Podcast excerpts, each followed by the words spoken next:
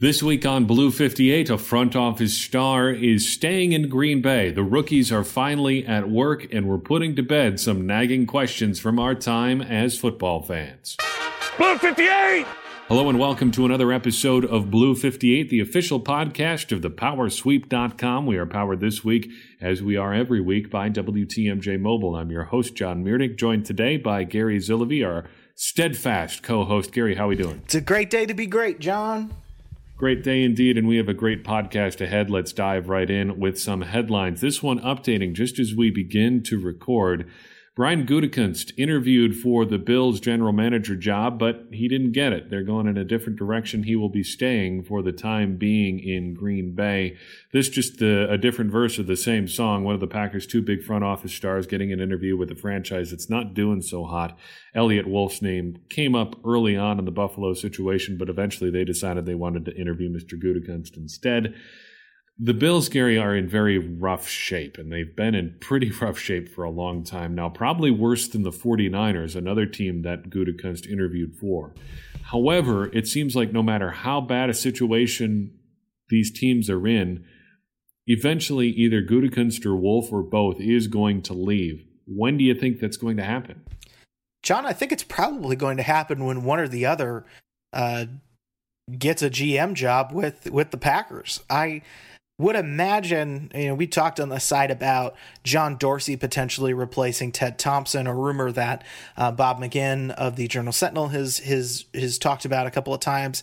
And and if Dorsey isn't the guy, I imagine either Gutekunst or Wolf is a GM in waiting. And perhaps when that call happens and Ted Thompson steps aside, the other one takes the first door out. So I, I think when when the Packers make a decision on Thompson is when uh, Store Wolf will will leave the organization. I agree with that, and I don't think anything is going to be imminent because that sort of cycle has has wrapped up for at least this part of 2017. It's going to be at least uh, another few months before people start getting fired. Probably the end of next season before they have a real another opportunity to get an interview for one of these jobs. So it's going to be a little while, and like you say, probably when something eventually happens with Ted Thompson. Headline number two Bob McGinn wrapping things up with the Milwaukee Journal Sentinel. Not really retiring, not really not retiring either. He is, however, leaving the Milwaukee Journal Sentinel to pursue some other interests after more than three decades with the paper. Gary, I don't know if you realize this, but Bob McGinn actually predates the name Milwaukee Journal Sentinel. Wow. They didn't merge the Journal and Sentinel until 1995, and he came aboard with the Journal in 1991. Bob is often controversial, more so in his later years, but always very well researched. He contributes, and I don't think people realize this, an enormous amount of information to what we know about the Packers and the teams that they play.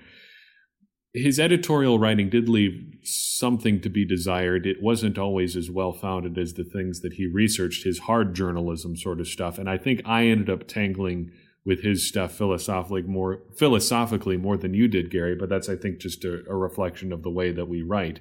You you you tend to research things a little bit more than I do instead of just firing things off. My question though to you is how much are you going to miss Bob McGinn, even with those controversies? Uh, you know, John, it's going to be hard uh, and, and a little strange watching and, and following the Packers next season without McGinn. I, for one, really enjoyed the context that he added to the Packers, and I know that, uh, and I know that you did too. It's it's really uh, it's it's hard to know exactly you know what the state of the team is, who's who's doing well, who's not. If you're just watching the games, there's a lot that happens um, under the tip of the iceberg, so to speak. And and McGinn was really good at conveying uh, who who was on the bubble of, of breaking out, and and who maybe was uh, was a little disappointing. So going to certainly miss McGinn and and uh, really interested to see what continues to happen over at uh, with our good friends at Packers News and the Journal Sentinel. Something that has changed the way that I think about Bob McGinn um, is actually a philosophy podcast from a guy named Dr. William Lane Craig, and you can listen to his stuff on a variety of subjects. But he also always refers to everything that's written on a particular subject as data it's not just hard numbers or facts or or, or sound bites or things like that. everything that gets written about a subject is data. And like I said, in the, as we set up this question, everything that Bob McGinn introduces about the Packers is data that we wouldn't have had otherwise. One anecdote that sticks out to me is that when we were writing our book, Four After Four, which you should check out if you haven't, um, we could go back into the Milwaukee Journal Sentinel archives or, or the old stuff that appears online and read Bob's writing from 5, 10, 15, 20 years ago in some cases and it was the same then as it is now. Bob has always been a very consistent reporter. You can disagree with him on a, on some of the editorial stuff, but you're never going to find somebody who, who researches as thoroughly as he did. Finally, we turn to actual football happening on the field. It's a little bit strange to say, but yes, indeed, we did have some. The rookie orientation, the rookie minicamp, uh, as it functionally is, or the rookie orientation, as Coach Mike McCarthy likes to call it, saw some of the Packers draft picks actually on the field. And of those, I think, to me at least, Josh Jones stood out the most. Last week on the podcast, we talked about our favorite picks in the draft, and my particular one was Josh Jones, the safety out of North Carolina State. It looks like the Packers are already trying Jones out at a variety of positions, including linebacker. It could be that he is that sort of uh, hybrid linebacker they've been looking for. Gary, I think that of all the draft picks the Packers made this spring, he may be in a position to succeed the quickest. What do you think about that assessment? Basically, I'm asking you, how right do you think I am? John, you are right about everything, and we should all just take a quick second to thank you for always being right. Um, wow, oh, weird. Sorry. Uh, just just got taken over for a quick second. Uh, you, to answer your question, I, I, do think Jones has an opportunity to really thrive on the defense. There's a great chance for him to see the field at inside linebacker, and I think that given uh, what we know about his time at NC State, uh, really uh, making plays when the ball was in front of him I think that's going to make his skill set translate pretty well at that inside linebacker position, and he certainly has the size to uh, to to play at that spot. So, all said, I really like Josh Jones's potential to contribute on the defensive side even more than say Kevin King in year one. So I wrote about this on a piece that's that's actually at thepowersweep.com right now. Um, the reason I think that Jones will succeed earlier or has an opportunity to succeed earlier than maybe some of the other picks is because he doesn't have just one thing that he has to do. And I'm interested in your thoughts on this because Kevin King has a pretty specific role, especially as you look at the early parts of the, the Packers schedule next year. Fair or not, he's going to get eventually thrown into the fire against some pretty big name opposing receivers.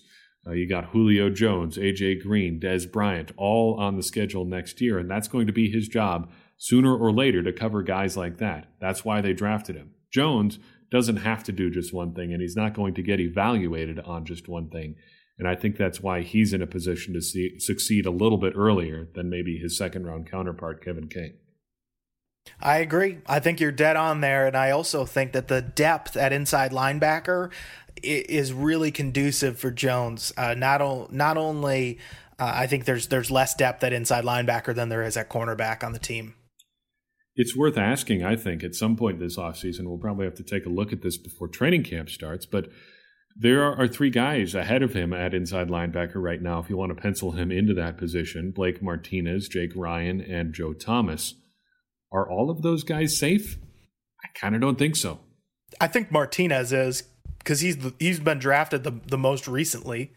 But yeah, and and Joe Thomas and, is probably the least safe. Jake Ryan probably somewhere in the middle. Joe Thomas seems like he could be the most easily replaced of those three, but then again, it's hard to say at this point in the season, and we're going to have to say uh, see how things play out with a guy like Josh Jones. But that is a, a storyline that we're going to have to keep an eye. Early on. Early May, we're already we making some, roster cuts, John. somebody and I wondered if it was such a terrible idea actually, but somebody did throw out a way too early roster prediction. And uh, spoiler alert, if you happen to be someone who's into that sort of thing, they didn't have Jeff Janis or Trevor Davis making it at wide receiver wow. for the Packers. Wow. Bold predictions. Game changing. But it, then again, it is May, so nobody's really wrong. Before we dive into our regular topic here, our full topic, I want to take a second to give you uh, a couple suggestions as to ways that you could support the Power Sweep. You, the listener, I'm talking directly to you right here for a second. It's because of you that we're doing this whole thing. Gary and I started the Power Sweep because we think there's more fans out there like us who think about the Packers like we do, who want more than we're necessarily getting from the, the traditional media outlets. Not saying that they're bad or wrong or doing things poorly we just think we can bring something different to the table, and we're looking at questions that can be answered in a little bit different way. That's where you come in. You are living proof that an audience exists for this podcast, for our website, and we're very thankful for your support. So, a couple ways for you to maybe take that next step and support us a little bit more. First, share what you hear, share what you read from the Power Sweep and Blue 58 with your friends via social media, via email, however it is, just get it in front of more people. That's the way that we've grown the most by just that sort of word of mouth advertising, if that's what it is. If you see something you like, if you hear something you like, go ahead and share it. Second, sign up for our emails. We only send out one a week. It comes out the day we post a new episode of Blue 58, and it'll give you a roundup of some of the best stuff that we've done on the site over the past week as well. We promise that we're not going to abuse your email address, and it's really easy for you to sign up. Just go to thepowersweep.com and enter your email on the right side. We're never going to ask you to buy anything, and we don't want to throw out big, exorbitant amounts of money. So if you want to support us financially, there's a couple ways you can do that too. We've started a page on patreon.com. That's a site for people who are producing content and they're looking to connect directly with their supporters. If you find what we're doing to be of value, go ahead and throw us a buck our way via that site. That's all we're ever going to ask for, and we're never going to, to push you for more than that. If you're looking for a little bit more uh, tactile way to support thepowersweep.com, we've started a site via spreadshirt.com, a store where you can check out some of the designs that Gary has put together in terms of sweatshirts, t-shirts, some great stuff there. It looks awesome, and I can't get, I can't wait to get my own. At the basis level, though, the most important thing you can do for us is just continue to read and continue to listen to the things that we're producing. You, again, are the reason that we're doing this, and we are so thankful that you're taking some time to do it with us each and every day and each and every week on the site, on the podcast, via things like that. I've heard from actually a lot of listeners and readers recently, and it's been really encouraging, and your questions are great. Keep them coming. Never feel uh, like you should hesitate to reach out. Uh, we're glad that you're reading and we're glad that you're listening. So if you do anything else, just continue to do that. All right, on with the show. Blue 58, So, Gary, sometimes with a game like football, there are things that you just don't quite understand. But the culture of football, the culture especially uh, maybe related to the internet around football, is not necessarily the most conducive to asking those questions. And that I don't think is entirely fair because football is a pretty complicated game. And if you didn't play it growing up or in, in, high school or college, there may not be a lot that you can actually pick up as far as the nuances of the game just by watching the broadcast. So chances are, like Gary and myself, you have some questions, and we're going to try to answer some of those questions that we've gotten today. Gary, where have we gotten these questions? How how have we come up with these? So, John, we we reached out to a few of our biggest supporters of Blue Fifty Eight and the Power Sweep, and we asked them a simple question: What don't you understand about football, but are too afraid to ask? Maybe some terms that you hear on a broadcast, but aren't properly or very poor, very poorly explained, or something that uh, you never knew uh, that, that you hear thrown around. So we've picked our four favorite from that list, and we're going to tackle them tonight. Uh, we're looking forward to this, and and we'll just bounce them off of each other here. So, John, the first one, uh, here it goes. The Packers run a zone blocking scheme on their offensive line. What does that mean? This is a really simple answer but just because it's simple doesn't mean that it's not important or, or difficult to execute from a football complex or from a football standpoint. The quickest distinction between zone blocking and every other kind of blocking is in zone blocking, the offensive line is all working together, basically trying to screen between the running back and the defense. In other blocking schemes, individual offensive linemen are more or less trying to just force individual defenders out of the way. It's all about rules versus numbers. In zone blocking, there are specific rules for what the linemen have to do on a specific play. So, what do we do on a particular play when the defensive end and the defensive tackle are aligned in a particular way, and so on? And that affects everybody all across the offensive line. All of the linemen have to know what the other guys are going to do for zone blocking to be effective because they're all working together. In a man blocking scheme, you're required to block a specific defender on your own, and you're basically trying to get more guys on one side of the ball blocking fewer defenders to carve out some room that way. The goal of most zone blocking is to create what's called a cutback lane for the running back. Essentially, you want to screen the whole defense going one way. Then, once you push them slightly out of position, the running back should be able to cut back behind the offensive line for a pretty big gain.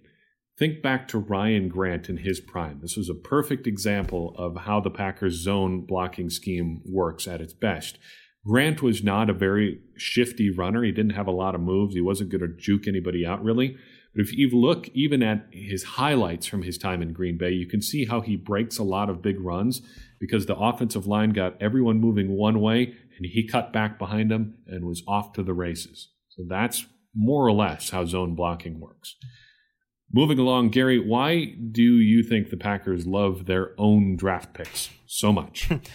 well, John, it's a it's a pretty simple answer, and it comes down to the the shelf life of an NFL player. So, in recent years, we've seen the Wall Street Journal put together some analysis that an average NFL career really is about four years now. And four years is the length of an NFL rookie contract. So when a player's drafted, they they sign a contract for for 4 years. And typically that's that's all they're going to play in the NFL on average. Now, Another part of why the Packers love their own draft picks is because of the cost that it acquires to to bring a player in that you didn't draft. So if you consider, uh, say the the the situation the Packers had with TJ Lang at guard this offseason. TJ Lang, who's about 30 years old, went to the Detroit Lions, who paid a very, very steep price to acquire a veteran guard uh, with some injury issues, and and that was that was the market rate. And uh, the Packers, meanwhile, have have gone through some bargain free agent bins uh, choices in Jahri Evans and some some youngsters that they found through the draft and undrafted free agency, uh, where there's more control. You have them for more years, and they're cheaper. So it it comes down to how you're going to build your roster and having the most amount of money left over to spend on the Aaron Rodgers, the Clay Matthews, the Jordy Nelsons, the guys who you do pick who end up being superstars. Now, John, uh, second one for you. Uh, so we talked about zone b- blocking on the offensive line. Now I want to shift to uh, the defensive backfield where you hear a lot about zone and man cornerbacks. Now, besides the scheme difference, and really it's pretty straightforward, like you talked about, zone is an area versus man being covering a specific receiver. Uh, why are some corners better at zone versus better at man? So I think there are a lot of parallels between how zone and man corners operate and how zone blocking and man blocking works, as we talked about before. At the basis level, kind of like you mentioned, zone corners are covering an area, but more specifically, like in zone blocking, they have to be working with other defenders to cover their area. While man corners, it's really simple. There's one guy in front of you, make sure that he doesn't catch the ball. You're just responsible for him. It's not really a specific body type or a skill set that makes somebody better as a man corner or a zone corner. I think of a guy like Richard Sherman obviously he he's very physically gifted. He's huge for a cornerback, but he's very good at man-to-man coverage and he's very good at zone coverage in part because he just understands thing very well understands things very well zone coverage is so much about feel and about understanding relationships between where you are on the field and what other people are doing both on offense and on defense you really have to know so much of how everything works to be really great at zone coverage. So, t- two plays really illustrate the difference between zone coverage for me, or zone corners doing things well, and man corners doing things well. Last year, when the Packers played the Seahawks, uh, there was one particular play where the Packers were in zone coverage and Russell Wilson didn't realize it or he didn't fully understand what the Packers were doing. Doug Baldwin went, ran something similar to a seam route up the right side of the field, and it looked like he was going to be open going right into the end zone. Russell Wilson threw him the ball, and it seemed like out of nowhere came Damarious Randall from almost behind the play to make the interception. Now, what happened there is I think what the Packers were in was something called deep thirds. So the Packers had three defensive backs, each playing a third of the field. Randall realized that there was nobody in his particular area of the field and went looking for someone to cover. That just happened to be Doug Baldwin, and he hung in his zone until the quarterback committed with the ball and came over and made the interception. A second play that illustrates how man cornerbacks work comes also courtesy of the Packers. This is an iconic play in Packers history, the, the playoffs, Packers against the Seahawks. Uh, it was the we want the ball and we're going to score play.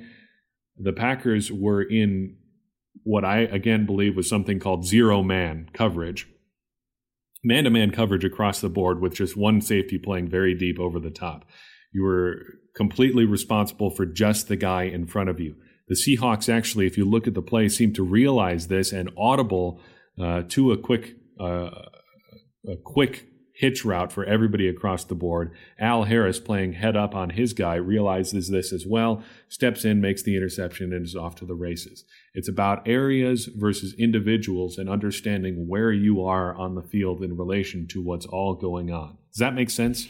I, I feel like that was a very long explanation for something that's, I, I guess, semi complicated, but it it, it makes sense if, if you can see it. it. This is not necessarily the best medium for explaining that. I think it makes sense to me, John.